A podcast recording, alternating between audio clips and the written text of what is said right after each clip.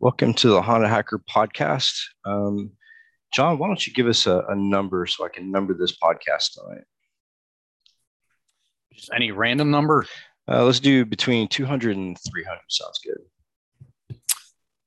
Let's go with 265. Wow, that's really close to the last one. The last one was 267. Um, cool. Number 265. Uh, so let's start with some news. Um, I'll be speaking at um, FinCon DX um, this upcoming Thursday live. Uh, it'll be remote, but it's a financial uh, kind of consortium conference for TechStrong. I'll be talking about uh, hackers' techniques and motivations throughout modern history, going after financial institutions and people's money in general. Um, other than that, I'll be speaking at ICE coming up pretty soon, uh, speaking for all of ICE in the US sometime in January, I believe. Uh, and then I'll be on um, a good friend Jack Scott uh, podcast later on this week, uh, talking about hackers and hackers' motivations. Um, so tonight we have John Lehman on. John's a friend of mine. And uh, John, why don't you introduce yourself and give us a little of your background and, and kind of what you're doing now, your journey? Well, I'm, I, first of all, I want to say thank you for having me on Haunted Hacker. Uh, my background is I'm retired military. Uh, the first stint that I spent in the military was active duty Army, and I was a flight medic. I got out of doing that, and then I joined the Air National Guard as a security forces specialist. And then I took a short stint off of that and became an Alaska State Trooper. And then from there, uh, was kind of lost in the sauce. Um, picked up jobs here and there, and now I am the senior director of veteran services at Intellectual Point. And one of the things that brought me to this point and juncture was working in private investigation and looking at fraud cases in particular, and then really getting into doing some or driving activities, which really sponsored my my love for the cyber security aspect of it and just hacking in general. And I'm one of these guys that once I get involved in something, I I have to know more. I have to be part of that culture and I have to live it, breathe it, and you know, uh, wear the uniform, so to speak, um, be part of that culture.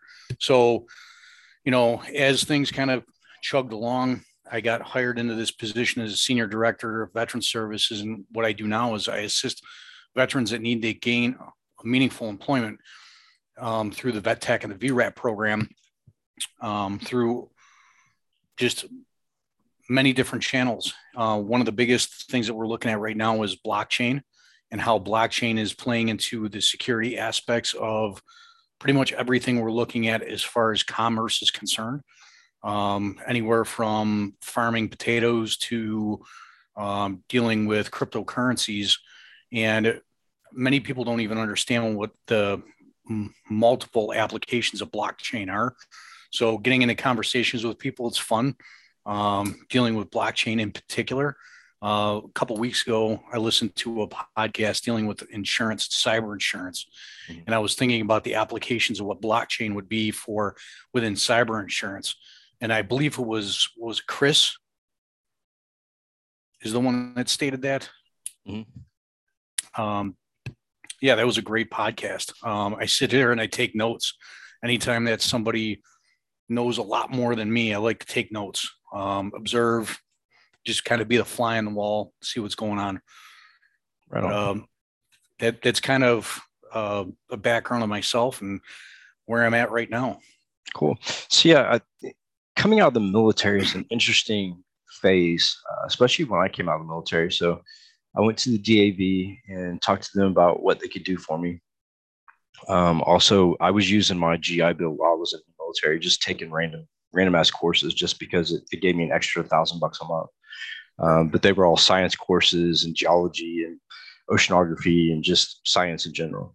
Um, so the DAV actually made a and said, you know, look, if you qualify for a certain amount of uh, disability, then we can help you get money to start your own business, which I thought was really cool. The only unfortunate thing was, you know, with uh, TS SCI clearance, um, if you go to the VA, my biggest fear was losing that security clearance because of you know something that that happened during the active duty time or, or whatever, um, because they were throwing uh, diagnosis around like PTSD and stuff like that when I got out, um, and I didn't want to lose that clearance.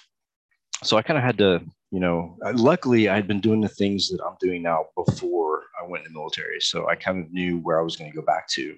Um, not quite the right side of it, but uh, eventually made it to the right side of it. Uh, but uh, yeah, so I mean, I, I talked to a lot of vets. I talked to a lot of guys who are cross, you know, cross cross rating into cyber warfare rates. Um, I talked to a guy who actually took one of my courses in the military, the one that I helped um, form the uh, CTN rate for for the Navy. Uh, so it's really interesting to see people transition. Um, but I think even more interesting is what we bring to cybersecurity as far as knowing the, the chain of command, knowing war rooms, knowing uh, fast paced, high intensity type situations. Um, you know, looking at ransomware and some of the attacks now, uh, that's exactly what it is. It's like, you know, detecting a, a weapon on a radar and a reaction. Um, so I see a lot of the military guys actually fitting in well and actually blending in um, just like everybody else, uh, even though they don't have a background in that. They know what to do and, theoretically how to form things and, get things going in, an emergency. Um, so, Alaska State Trooper, I mean, and I know most of the guys leave the military, like especially the guys that, that I was in with uh, in intelligence, left and became cops, and I, I never understood that. Like, um, I know it's an easy transition, um, but what was your mindset going into law enforcement? Like, well, why did you pick law enforcement and not something completely off the grid? Oh my gosh, here we go. You open up the can of worms here. Um, so, my initial thought process was to go into something that was very paramilitary like. Mm-hmm. Because when I got out of the army, I was out literally three days and I could not stand being out of uniform. Hated yeah. it. Yeah. I was like, I, I, I don't know how to act as a civilian. You know, people are looking at me weird when I say yes, ma'am, no, sir. Um, you know, it's just it, it didn't fit the paradigm. You know, I still had the high and tight, um, still walked around very robotic and had um, a very militant mindset. So I was out three days and then I turned right around, grabbed my DD 214, grabbed all my um, paperwork went up to the Air National Guard base and then processed as a security forces, you know, uh, Air Force cop, if you will. Mm-hmm. Um, and I have a desire to do investigations and look at stuff prior.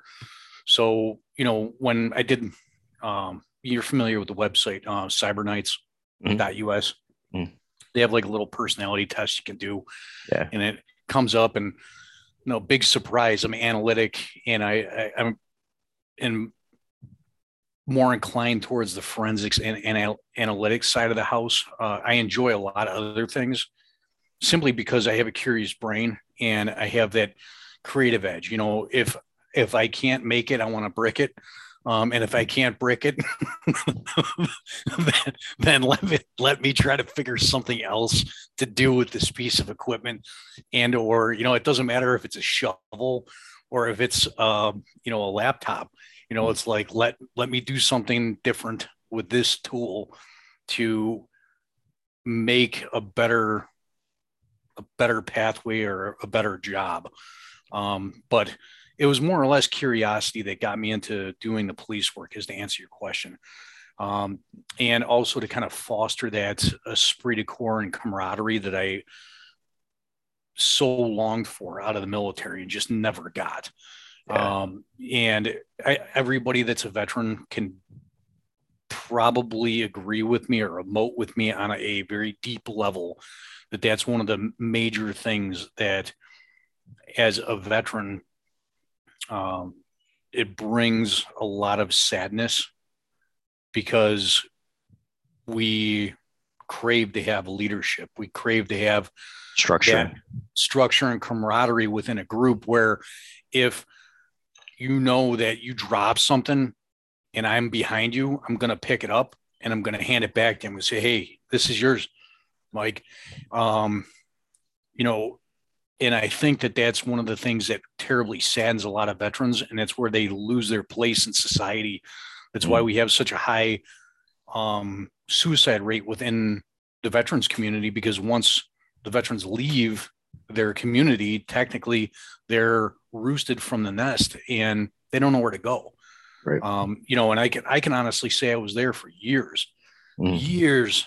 Um, and and the one thing that is really interesting, and I, I know that I'm kind of going on a diatribe, but I want to share this, is I think it's extremely important. Um, my 20s and 30s, I spent a lot of time studying martial arts mm. and Russian martial, martial arts in particular. Um, and I chased what the tail of what I call the paper dragon, where I always wanted to have somebody give me certifications and, you know, you know, give me the the the blessing to say that I was the man and within this field. Right. Uh, uh, and I see a lot of that kind of going on within the cybersecurity realm, where a lot of people are saying, you know, I need certifications. I got to a certain point where it's like, now I'm looking for mentors mm. more more so than I am looking for people that can give me a certification. Certifications are great, you know, because they'll get your foot in the door for a job, but in reality, do you really know what that certification entails or do you I, I know that you understand where I'm going with this, and that there's probably a lot of people within your um, audience that will also agree.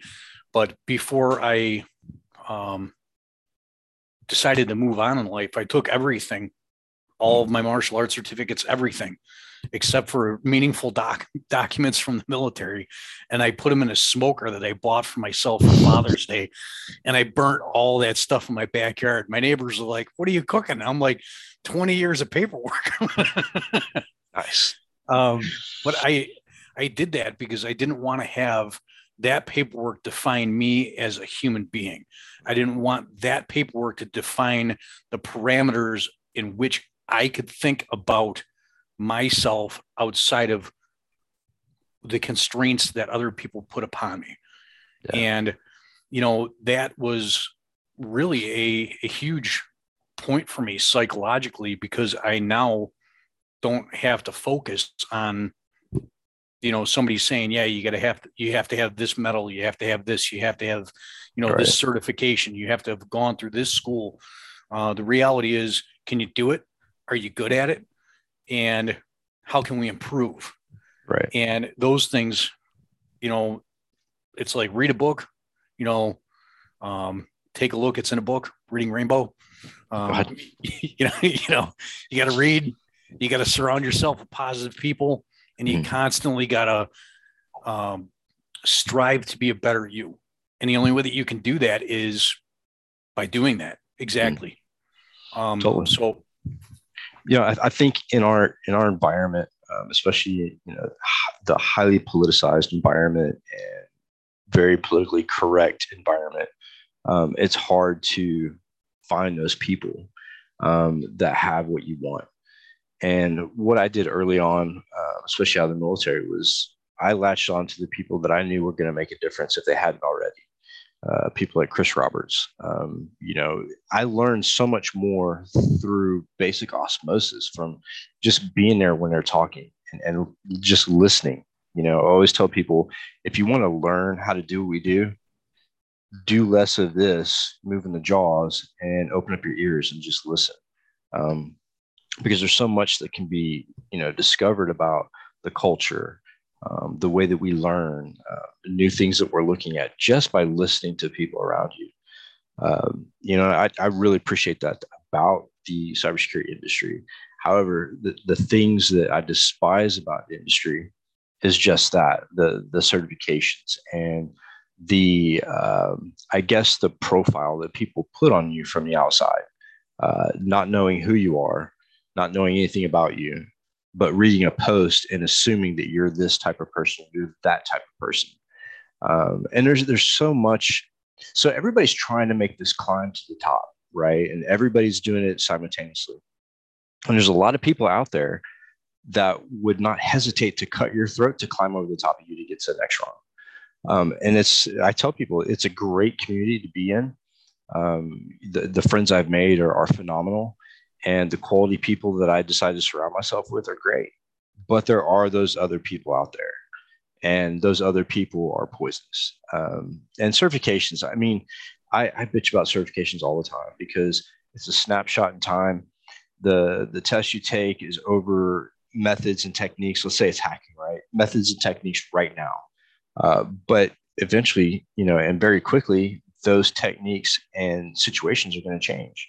So you learned this small window in time what this meant. Now, a year, maybe not even a year, maybe six months from now, it's going to change. And what we face is completely different.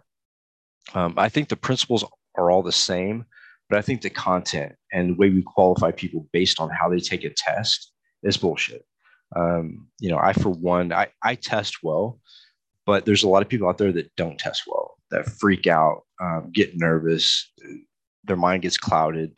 And now they're in proctored exams, right? So you, you're in this facility that they've got people watching you to make sure that you know you're not cheating or whatever, and that puts an extra level of pressure on you. Um, and I, I, don't think that that we should gauge people based on the score they make on a test. Um, that, like I said, that test is a very, very small sample of that person. Um, I've seen a lot of really qualified people, uh, just you know, the, their background and and the way that they operate, totally qualified for positions, but not get them because they didn't have that one cert. And like the DoD is infamous for this, right?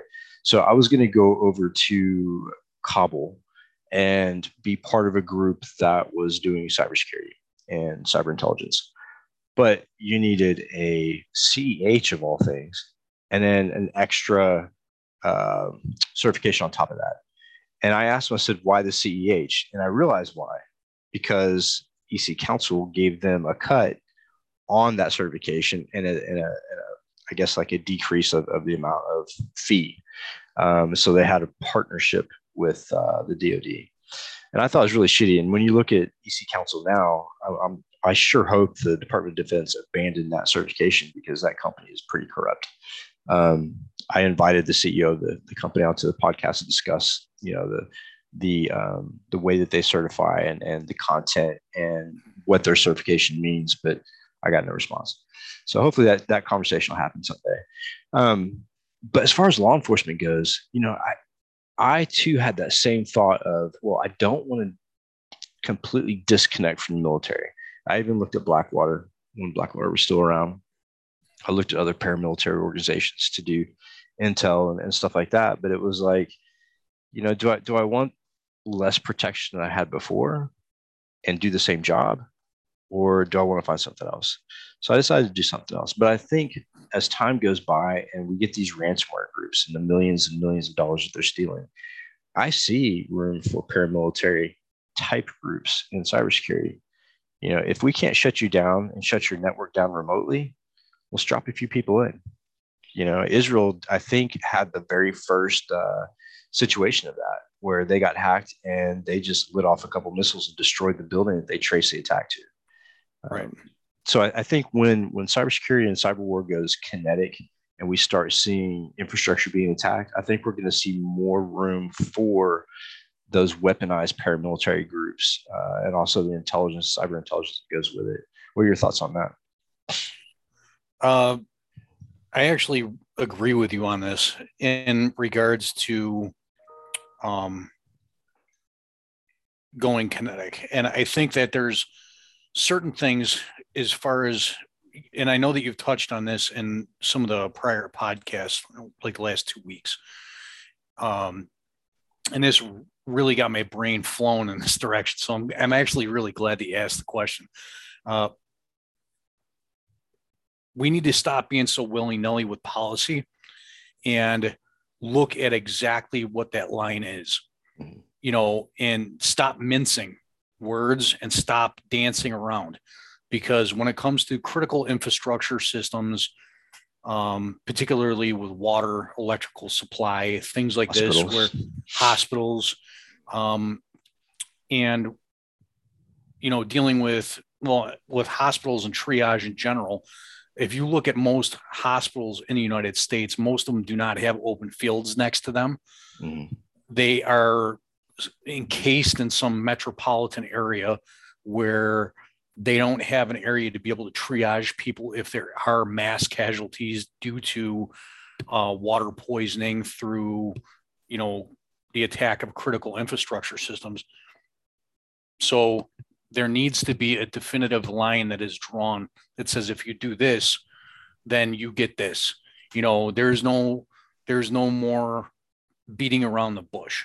You know, we all know about Natanz and we know about how things went down with Iran. And, you know, there's a lot of speculation and a lot of books and things like this dealing with um, the US intelligence agencies and dealing with the Israeli intelligence agencies and how that played into the whole Natanz situation mm. with Iran.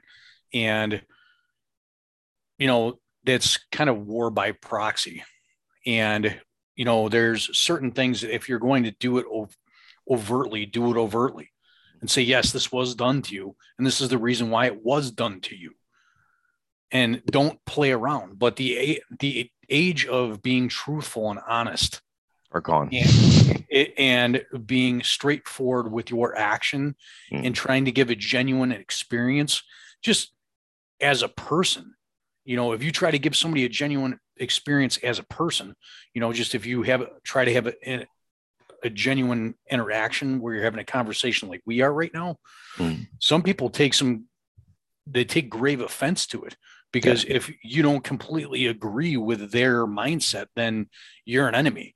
Well, that's not the case, you know. And I'm not saying that we have to make everybody an enemy, but there are certain um, case players that we know are taking state information or they're taking information that is proprietary knowledge or intellectual um intellectual property right. Intellectual property and they're just abusing it you right. know and the whole state of china can be looked at as a threat actor in that sense. And you can also look at um some of the privatized um state funded organizations that are in russia as well. You know, I mean, you don't you no longer have the Warriors of You you don't have that type of uh, gangster gangbanger type of mentality, but those entities still still do exist. Right. And, I think it was I think it was after the fall of the USSR and all of the scientists and, and mathematicians and computer scientists didn't have any jobs. Right. The first thing that happened was criminal groups started forming and that's where we have a lot of those ransomware gangs, a lot of those hackers now. They're they're being funded and trained by old scientists that lost their jobs when Russia fell. I, I think we're going to see that a lot in other countries too. Well, there's a uh, prior to me um, leaving the army, I was in JSOC and dealing with um, N- NBC type of situations and there was a lot of um, a lot of different trainings they went to Aberdeen Proving Grounds and all this other stuff to learn about um, nuke, chemical, mm-hmm. and biological agents and how they have effect on the body, and dealing specifically with the way that the, the, the Russian state has developed their chemical warfare program and their biological program, and uh, there's a guy named Ken Alibek. Um, he actually lives in, I think, DC now, and he's a chemical engineer for a company in DC. But when he originally came through the United States, and they told him how much a scientist can make in the United States versus how much he was making in the USSR at that time. Mm-hmm. He was like, Well, how do I become a contractor and work in the United States? So now that's exactly what he does. And it's good to see that he's able to make living here. But we also have to understand that there's a lot of people that are taking those skills and those traits and they are hired out by other nation states for deleterious action. And the more that we start to buckle down on the idea of how to kind of flesh out who's who within academia, and you know, and this is my personal opinion. Um, if we were to use OSINT to its fullest skills, mm. or to to the to its fullest, what we would do is start decoding a lot of the Russian and Chinese materials, and then find out who's who in the index, in the bibliographies, and then we find out who influenced those people, and then find out what their geographic locations are, and we will start to figure out who's who within this um, infrastructure that's trying to undo.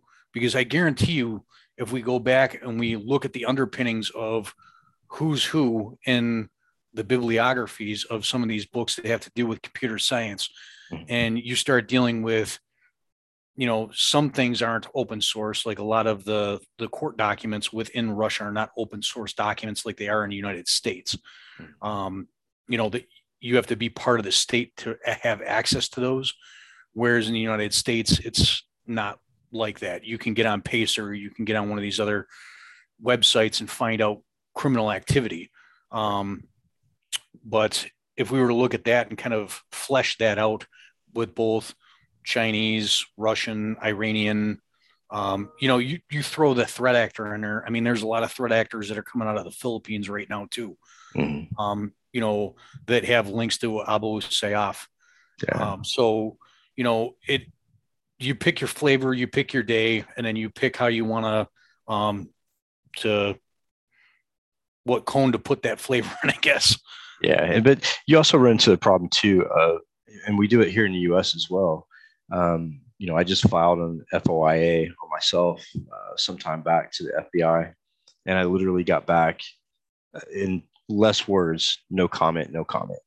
Um, so those types of those types of uh, requests for information, um, you know, they, they tend to, to treat a little bit different, but like street crime, you know, you can definitely pull that stuff up pretty easily on some of the uh, the county county court clerks websites and do searches like like that. Um, right. But when it comes to like the secret agencies like the CIA and FBI, it's almost impossible. Um, I have a, a, good friend, Robert Hansen, that filed his FOIA and it came back and you're supposed to get a, you're supposed to get some kind of return within a year, um, a result from your, your investigation uh, or your request.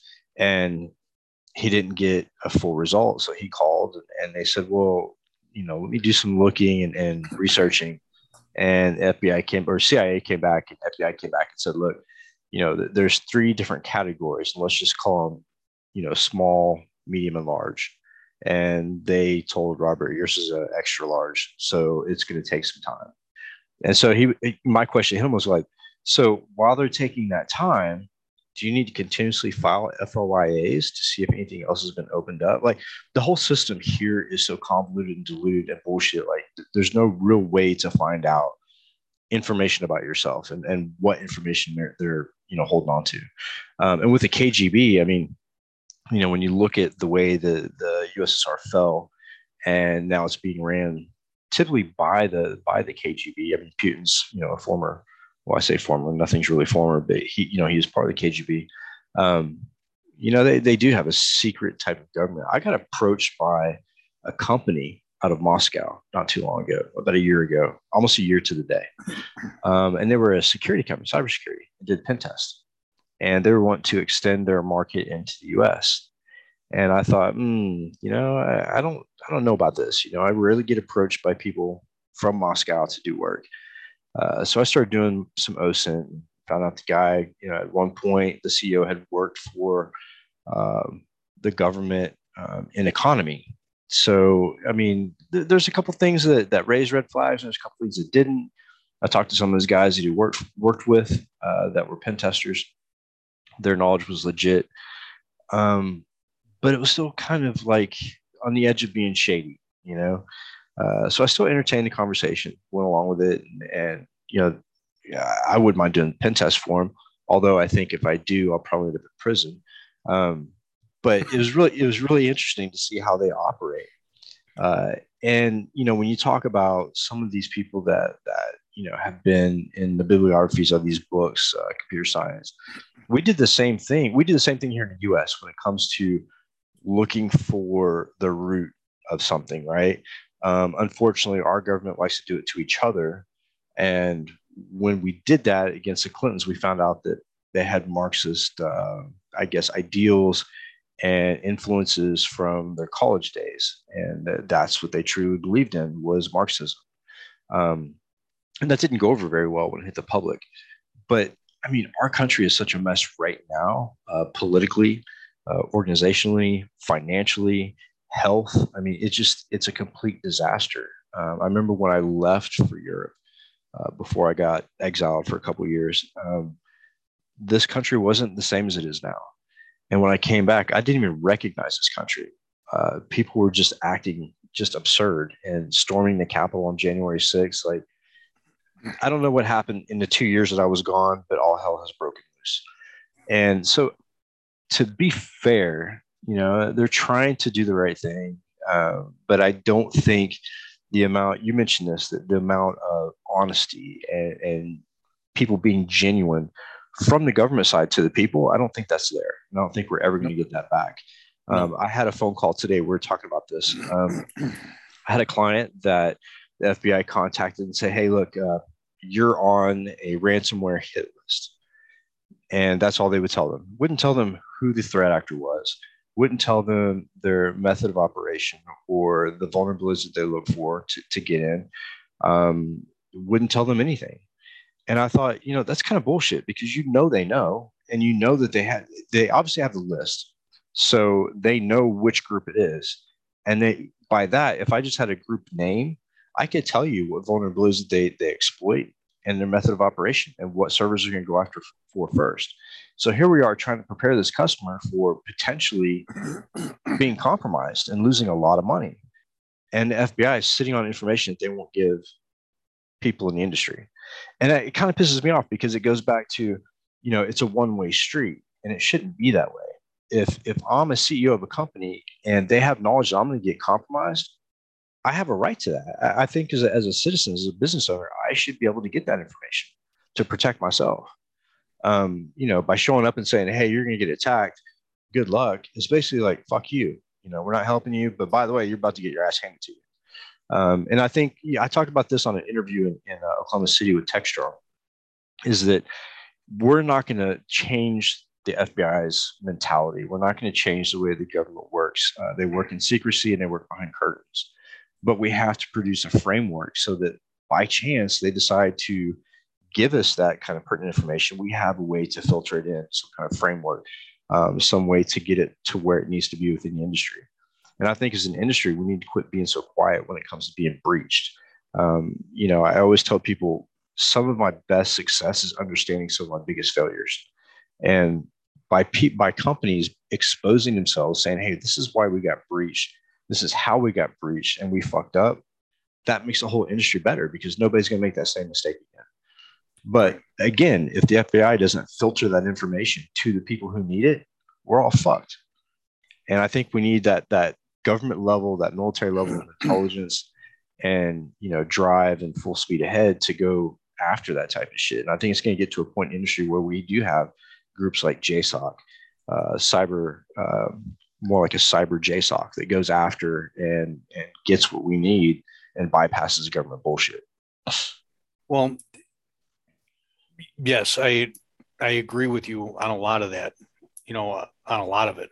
You know, a lot of Americans don't realize that there's a lot of non-for-profits that are run in this country that operate very similar to intelligence agencies. You know, mm-hmm. Southern Poverty Law Center is one of them, oh, and they yeah. they they particularly deal with um, extremists, hate, extremists, and hate crime and things like this. But you know, it and not to go on this whole Orwellian 1984 um, trip. Oh, we're, we're past that. We're past that already. but, you know, I think what is going on now mm. is groups of people are starting to get together that are like-minded mm-hmm. and you see this you know on quora you see this on reddit you see this on you know, even on Facebook, Wastebook. Yeah. I mean, um, you know, or and you'll probably end up seeing it in, you know, Meta or wherever else. But you know, back in the day, it was chat rooms and people that would get together that liked, you know, MMA or liked computing. You get into a particular chat room, and then you would talk on a thread about how to do X, Y, or Z. Right. But you know, things have come full circle, and you know, with the advent of COVID going on, there's these small pockets of people and these that's what they are. They're small pockets of people. They're people that are like-minded that are continuously throwing ideas around in a way that is creative incisive um, and i think it can be very beneficial if these entities or these groups started working together in a way where if you are part of a hacking group so to speak Mhm. you know and it, you don't have to be a black hat hacker but you can be somebody that has hacking skills. And if you see something and you say hey this is a trend that i've seen they should be able to come to you and say hey mike this is something that i've seen. Have you seen this? Mhm. and you'll be like no i haven't seen this. Or yeah actually I, i've seen this before. And you know sharing intel in a way between different citizens Mhm. can mean a, a huge difference Mhm. you know i mean we've seen this with you know Symantec and some of the ways that they were breaking down some malware a couple of years ago and they had to bring in other folks to assist them Mhm. to break down exactly what that malware looked like. Um, so, you know, I mean, in the underground, we have like hacking groups. They do share intel. Matter of fact, we share exploits and and, and we share you know targets. You know, in the, in the underground. I mean, Right. there's forums dedicated to selling these targets. And Right. people communicate and barter with each other. It's it's a whole it's a whole economy. It's a whole uh, civilization underground, right? And where I think the people on the other side of the fence fail is they keep dividing people. They keep division going because they know that if they create division, then that's less power they have to deal with. Uh, they're so worried about themselves that they fail to see that everybody else is struggling. Right. Now it, it's really cool that you state this because there's some stuff that John McAfee said that's absolutely insane. The, the guy was just off the chain most of the time. Yeah. Um, but he said a couple of things that really were was absolutely insightful, and a lot of it has to deal with culture Mm. and how we deal with ourselves within a cultural context, and how we're going to apply ourselves inside and outside of our cultural contexts. And what you're talking about is a cultural context. So if you have these people that are on this side of the house and they feel that they're in the intelligence community and they're siloed, Mhm. And there's the FBI and they're siloed, and then you have the ATF and they're siloed, and here's the U.S. Marshals and they're siloed, Mhm. um, and you can't have that between interagencies. You know, I was just speaking to a firefighter, and this is just a firefighter, and I was asking him about joint exercises between him and the sheriffs and the police departments and everything else. And he said, you know, we were trying to do a um, a vehicle rescue, and you know, they were just retrieving dummies, but they were going to use the jaws of life and do everything else to get the the person out of the vehicle, so that way they could get some of the newer firefighters trained on on this. Right. and they said it was just terribly difficult because the sheriffs and the police department and the state troopers were all involved and they all were arguing on who was going to take the lead. Um, and i looked at them and i said well who was in charge of the fema Mhm. and running the aspects of emergency management through fema i go each of you guys should have had that he goes we were i go then you should have taken the lead he was like that's what we said but they didn't want a firefighter to be in lead. They wanted somebody that had a gun and a badge to be in lead. So it's a lot of this um, political red tape that you run into. And on the political side of the house, it's not even it, like you had mentioned a couple of things earlier. And the only thing I wanted to do was like grab America by the ears and scream in its face uh, term limits on every senator and, and, congressman. You know, right. I, I I personally don't feel, and this is you know this is my personal opinion. So take it for what it's worth. I don't think that a congressman and or senator should be in a position for more than that of a president. So yeah. no more than four years. And I don't think anybody that's a judge, and this goes for any any judge. Yes, mm-hmm. I'm I'm speaking to you, the ones that are of the bar. Mm-hmm. Um, you shouldn't be in there for more than a year. Yeah, yeah, I, I totally and, agree. and you the have, reason why the reason why I say that is because you know these the, you get embedded in these positions and then there's no change because there's a specific mindset and then there's no way of getting away from it because now you're right. embedded with it. Yeah. And then you have to you have to spend the next eight years changing the way things have been done. Um, you know there, there's one particular leader that may be in the white house no names mentioned um, that's been in politics for over 40 years and has not done a fucking thing. Absolutely nothing. Um, but yet we have to deal with that you know and and i guarantee you most of the voting that goes on the people's vote yes it, it carries weight but we've gotten to a point in american history where the voting process the election process and what goes into it is bullshit um, we have electoral college and, it, and no longer is it really the people's vote that matters it's the government and the state you know it's it's looking at the electoral college it's looking at constituents. It's looking about looking to who has the most money to influence the election. Mm-hmm. And unfortunately, supposedly the the Russians influenced our our election in 2016, but I I, I very seriously doubt that. Um, but anyways, I mean, politics in the U.S. I, am not a big fan of politics in the U.S. Um, I think it's very convoluted.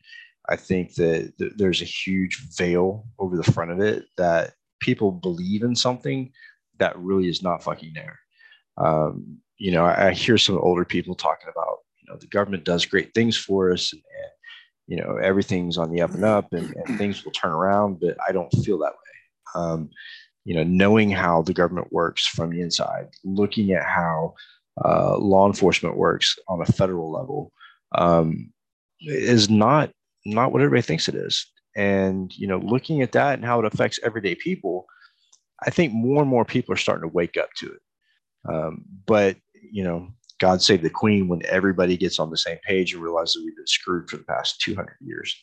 Um, but I, I, I, don't think that it's going to last that long. So I had a conversation with a gentleman in Oklahoma, um, really in depth political conversation.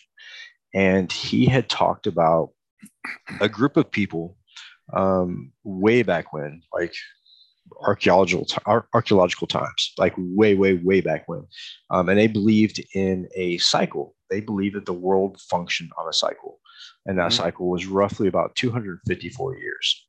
And when you look at the major uh, empires, Babylon, Rome, um, places like that, it's almost 254 years to the day uh, that the collapse happened.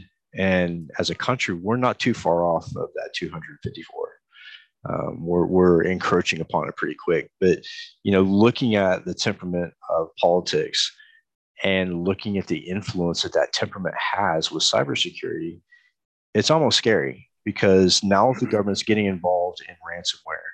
And now that the FBI has hooks into blockchain, that that makes me nervous um, because now we're we're marrying two institutions together. We're marrying um, government and people's finances all in one. And when Biden said that he wanted to, the, you know, the IRS to do investigation on anybody who made uh, more than who had more than six hundred dollars in their account, I mean that's some Gestapo shit right there.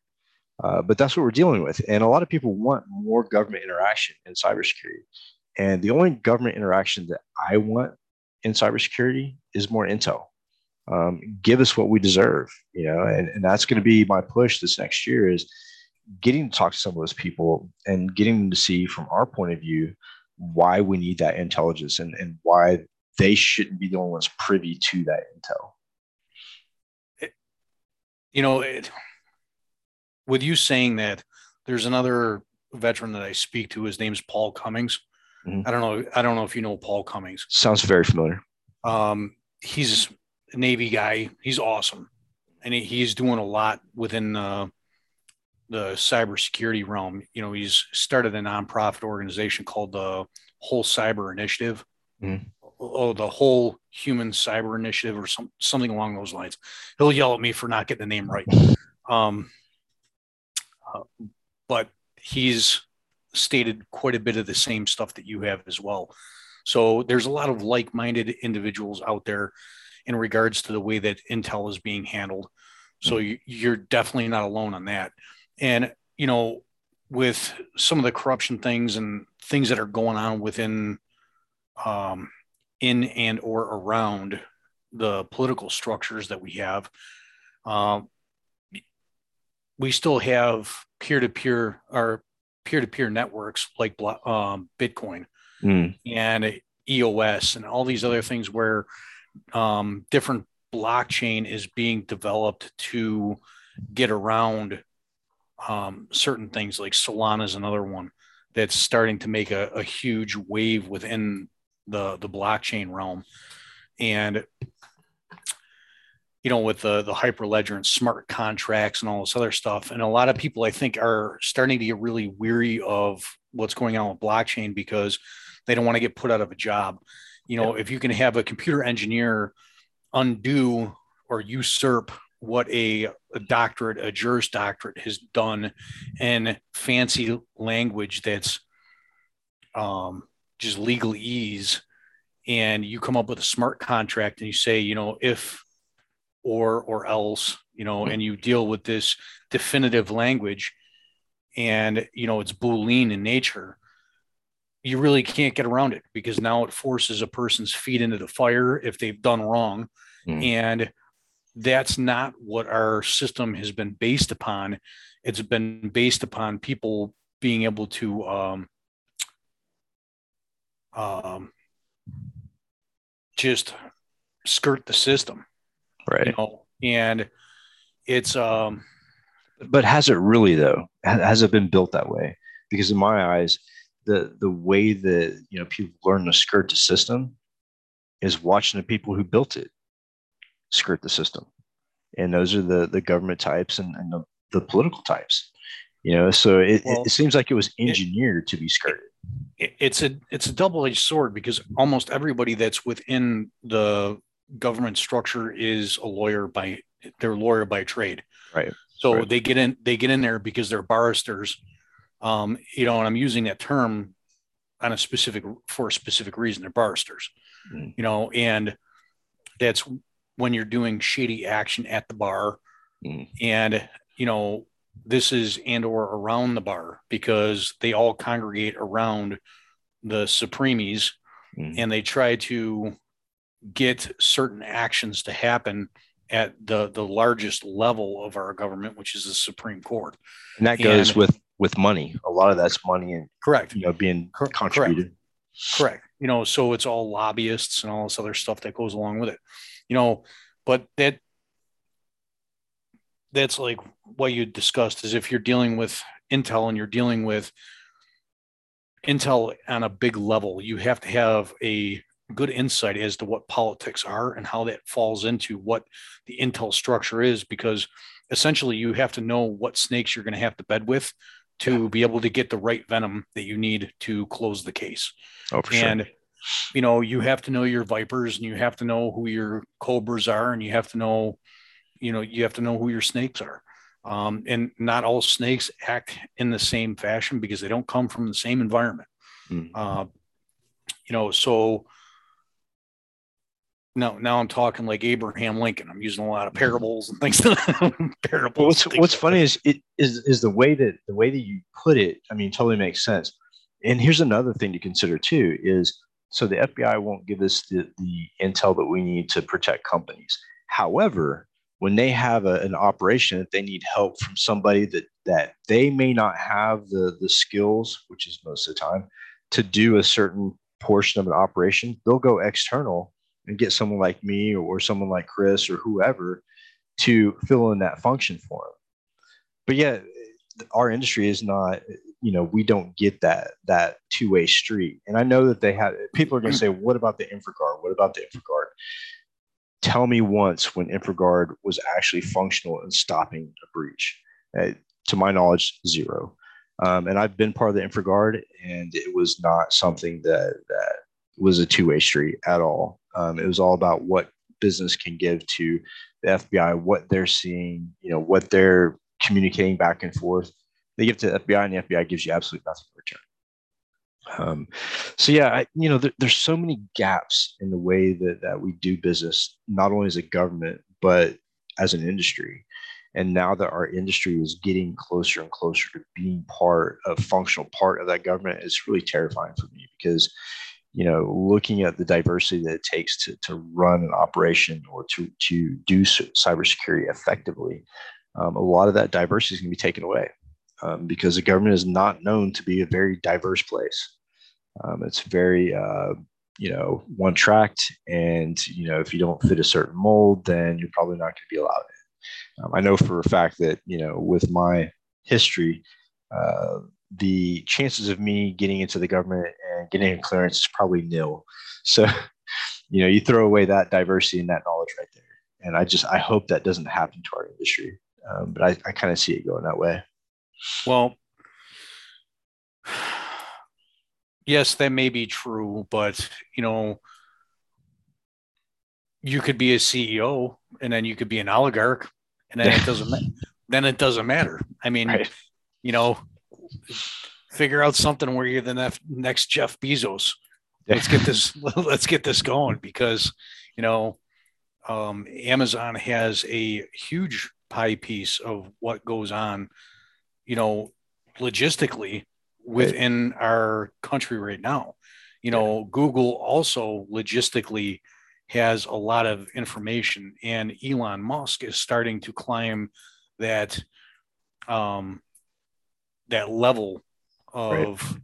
knowledge and understanding and just his all of his ventures that he has out there. I mean, the guy's he's brilliant. Yeah. yeah. And you know, his it, it, doesn't he has like that Midas touch. It doesn't seem like, you know, the, the guy comes up with a thing called the boring company and I, and it's literally boring things in the earth, and it's just the double entendre mm-hmm. is hilarious to me. Um, and you know, he talked about that with Joe Rogan on their on Joe Rogan's podcast. You know, the Boring Company. Yeah. Um, but you know, he, he has this other thing where he just like creates like t-shirts or like flamethrowers or whatever and sells like only a hundred of them. Yeah. And people, people buy the stuff like crazy. So well, you got to figure something out where we uh I don't know sell like eight balls that give you the proper cybersecurity answer you need while you're in a SOC. Roulette. yeah, there, there, there you go. you know, I, I, really, I really respect uh, Elon Musk. I, I think he's he's phenomenal, um, super bright, and really, you know, he's got a creative mind. I just worry that government will get involved with him and ruin what he's done um, you know, now that he's working with NASA and, and got a contract with NASA, just that that makes me fearful. I I think that where potentially things could go awry with that is Neuralink. Yeah. Oh, absolutely, absolutely. That's and so controversial. The well, and that's not new technology. It's not. That's been around. No. Uh, there's like Rodrigo. I forgot the guy's name but he implanted um, some electrodes within a bull's brain. I forgot the, the name. Well, not only that, but you look at uh, the anti-seizure uh, technology that they use, and they implant it into the base of the brain. When the when that uh, electrode detects any kind of vibration, or, or I call them vibrations, but any kind of uh, I guess type, yeah, yeah, then it, it zaps you and it keeps you from having a seizure. So that type of technology has been around for a while the only thing that, that concerns me is taking those electrodes and this Neuralink and, and being able to link it from person to person. That's what that's what I'm fearful of. Right. Um, and this is all Ray Kurzweil stuff we're talking about right here. Yeah. Um, yeah. Now, if you've ever read Singularity, mm-hmm. um, you know, Ray Kurzweil's got a brain from a different dimension. Yeah. Um, the, the guy just, he's, he's crazy smart And I look at his information and I look at the way that things could be married up with people like Elon Musk or um, others that just they don't think in a conventional way um, that definitely could be market changing. Yeah. And or it, or it could be government destruction because so me and Max Heinemeyer from Darktrace start talking about AI and the risk mm-hmm. of AI. And my my bold point was that if AI comes out and lands in the wrong hands, then we're all in trouble. Because well, no, no longer will be for production or to further technology, it'll be to control and to manipulate. Yes, I can I can totally see that. And you know, I'm not going to go on like a Terminator aspect with this, mm. but you know, there's still a lot to be learned with AI. You know, oh, because tons, tons. And the Chinese seem to be leagues ahead of us in the AI. You know, I forgot what the Air Force um, commander's name was that, you know, put out information. He was part of the Air Force Cyber Command. He said that, you know, the Chinese are leagues ahead of us. Um, you, you, probably read the article. It just came out a couple weeks ago. Um, but with AI, machine learning, automation, you know, I, am glad that you actually brought this brought this up because there's companies like UiPath mm-hmm. that are really starting to change the fabric of the way that like cybersecurity is being done because you can automate a lot of tasks. Um, or you can automate things in spreadsheets where you couldn't do that before. You know, mm. Splunk's a, a good system for querying information, but when you look at automating things like automation, that's life changing for a lot of folks. If you have that as a skill, then you can multitask without having to multitask. Yeah. You, under, you understand what it is to do a workflow, and then you put this within your workflow, and UiPath's knocking that out of the park. You yeah. know, but they you're also dealing with that AI because you essentially with UiPath you're creating bots in the beginning, but then you start to learn how to uh, flesh out information with um, your machine learning and then your deep neural nets and all that other stuff as you start to go deeper and then you know machine learning is one of those things it's like i am extremely interested in it i just mm. don't have enough time right now to dive on into it to, to dig into it i mean like tensorflow yeah. and all this other stuff is just it's cool and then ibm's dealing with watson Mm-hmm. And you know, there's there's so many different branches that deal with machine learning and AI. Right. It's like where do you, well, first of all, where do you start? Um, you know, and Bayes, it's kind of like Bayes algorithm. That's where I started. Bayes algorithm, I mean, kind of lays out what AI is supposed to be based on predictions and behavioral analysis. But um, really, I mean, the whole yeah, the, the whole idea of AI, I think, is kind of like words lost in the wind until we finally realize what true consciousness really means. So I don't think we'll, and we talked about this as well on earlier podcasts. I don't think we'll have true AI until we figure out what true consciousness is. You know, there's a lot of people with various different theories of what consciousness is, what does and doesn't have consciousness, and to what extreme or to, to what deficit. Um, but I think once we understand how the brain um, works 100% and the fact of you know what makes us a conscious being um, i think then we'll have ai and the podcast cat is just driving me nuts right now. Sorry.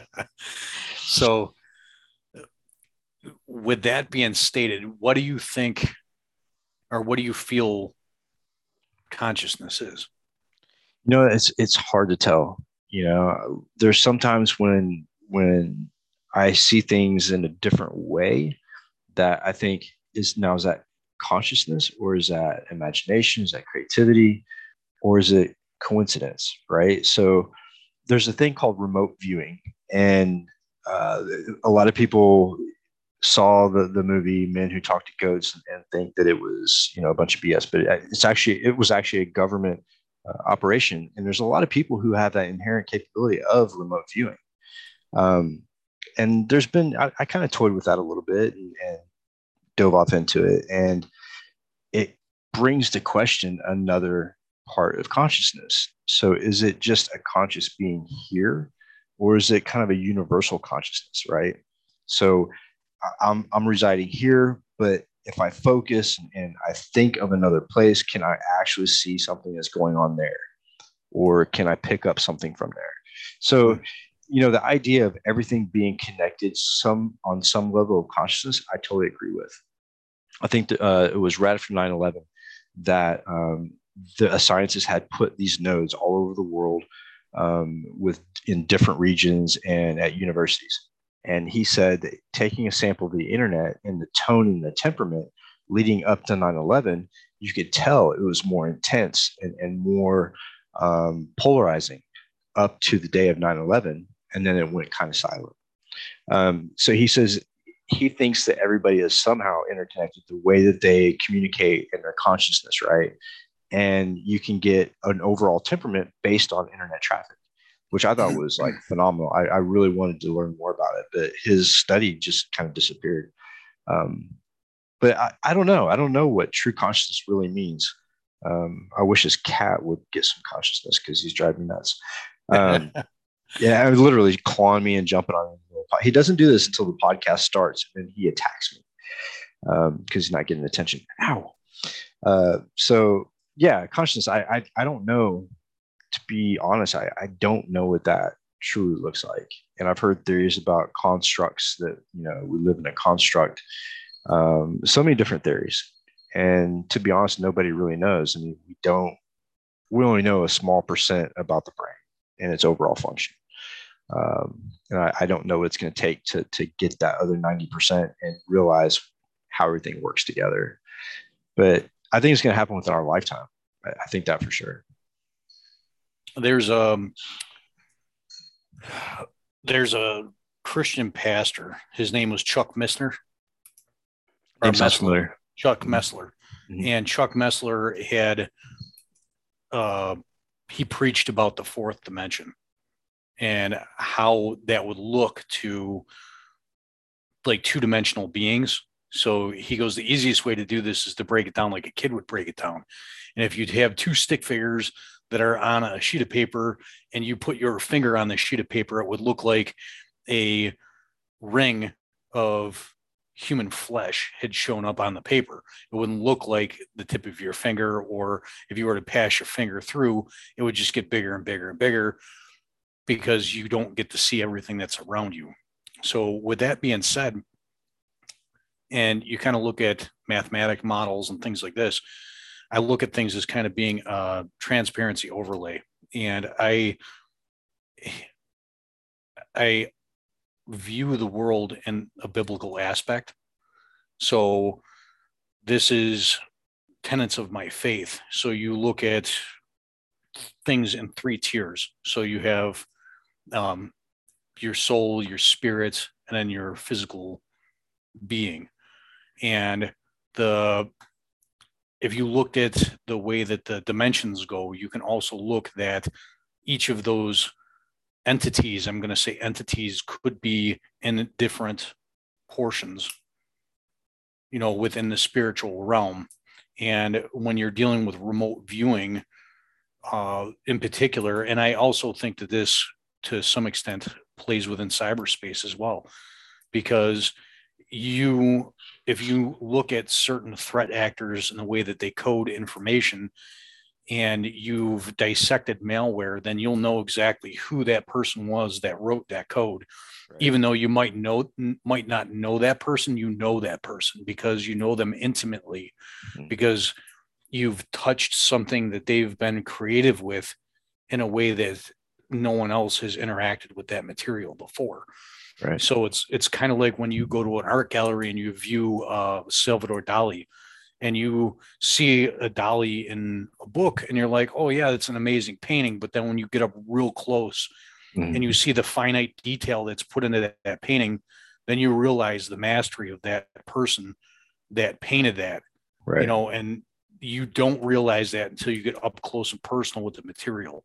Yeah. And you know you have moments to look at it and digest it and take it in um, and i don't think that we give ourselves the chance to be able to digest information mm-hmm. and take it in a way that's intimate to our knowledge, but also take it in a way that's um, intimate enough for us to be able to teach somebody else in a way that's going to be instrumental in the way that they learn, in right. the way that they are educated in a system. And, you know, to kind of bring this full circle, you know, when we were discussing, you know, what I do at Intellectual Point is I try to get veterans to look at what their um, true value is mm. and not to undercut themselves in a way that is meaningful to their family. But in the long run, they'll just say, Oh my gosh, I didn't even realize that I had this as a trait. I didn't have this as this.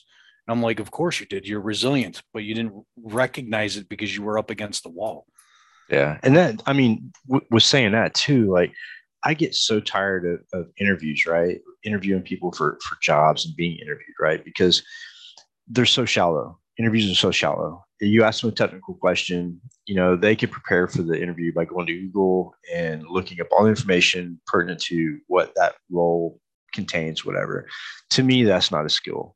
Um, I look I look at those as, as a requirement, but not even a value add, right? Um, I want to know what type of person they are, how they think, um, you know what what separates them from everybody else. I don't want to hear how many certifications you have.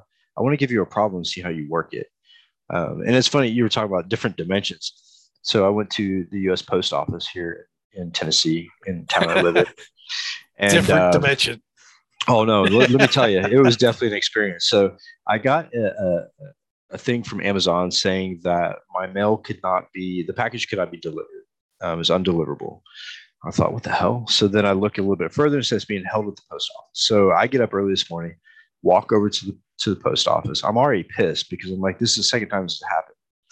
And I get up to the window and I told the guy the address, and he looked at me. He goes, Well, the reason why it can't be delivered is because that apartment number doesn't exist in that building. And I said, Wait a minute. If it doesn't exist, then maybe I don't exist because that's the apartment that I live in. And he's like, no, I'm telling you, it doesn't exist. And it, I just had to laugh because I started thinking, well, maybe I am in a different, different reality than these people, you know, because obviously I, I do live in that apartment and, you know, they don't see it that way. So their reality is completely different than mine. Right. Um, but that, I mean, just that brings up another point is the fact that the brain only sees what it's conditioned to see. Right. So mm-hmm. in that it's based on past experience and what we think about as logical assumption. Um, so let's say there are other things on this realm that that that are new or, or something that we haven't experienced. Our brains are going to matrix that and put it into a slot of something we have experienced or something that, that we are expecting or predicting. Um, so, I mean, there's a lot of scientists that think that there's other things going on around us, but our mind can only conceive based on past experience or prediction or behavior what it's supposed to see. So what we see the like let's say the cell phone, right? Cell phone may be something completely different, but our minds are conditioned to see that as a cell phone. Um, so I mean, when you talk about consciousness, like I could go on for hours, and not to mention, you know, drinking a little bit of wormwood right now is probably not a, a great thing for that consciousness. Um, but it's completely legal uh, and it's a good drink. Um, but with that being said, we are over our hour. And it's been an awesome conversation, John. I really appreciate it. And uh, I, I want to thank you for coming on and helping uh, the brother vets, you know, find that transition, that sweet spot in cybersecurity. Uh, before we go, are there any questions you have for me about the group or, or the, you know, the Haunted Hacker podcast or anything? Um, just those that are your listeners. Um, you know, if you are a veteran and you want to get connected with me on LinkedIn, please get connected with me on LinkedIn. Um, if you are within the hacking community, I'm looking for mentors. I'm looking for people to kind of teach, mentor, and mold me along the way um, because you can't become better unless you have the right people around you and the skill set to be able to push you in that just right challenge. So, um, that's pretty much my big ask. Um, you know, just get connected and connect with me and then build conversations and relationships that matter, you know, and, and have a genuine experience. Um, you know, that's one of the things that Prem um, Jadwani, the CEO of the company, says all the time. He goes, I just want these veterans to have a genuine experience. Mm. And I'm like, They deserve that's awesome. that. That's They awesome. deserve it. Yeah. Yeah. They So- absolutely deserve that. um i guess that's just my big ask other than that i mean you know i just i find it to be a blessing that you had me on the show um and you know it was just, there was this was a fun conversation it was really fun you know i'm gonna send you a whole bunch of questions and messages and stuff in regards to some of the things you stated because i took notes um I, but uh i just want to say thank you you know Yeah. and you know just it was it was nice to be here and just speak Cool. And, and I want to give you that platform, and I want to give more vets that platform to, to get their voice out and, and get known. Um, so yeah, let's let's do this again sometime, and uh, let's have a podcast about Wi-Fi and war driving and, and some of the wireless technology, like I don't know GSM. We'll dive off into some cell phone hacking. Um, Absolutely. That would be it- fun. That that's my that's my new venture. Uh, started that the other night with HackRF and a bottle of absinthe, and uh, yeah, the the two the two combined really makes a clear picture and i was actually able to get what i needed. So with that being said i'll go ahead and call it a night. And uh, john i really appreciate you being here and i can't wait for you to come back. And uh, for everybody else thanks for listening and uh, we'll talk to you soon. Thanks Have a good Sean. night. you too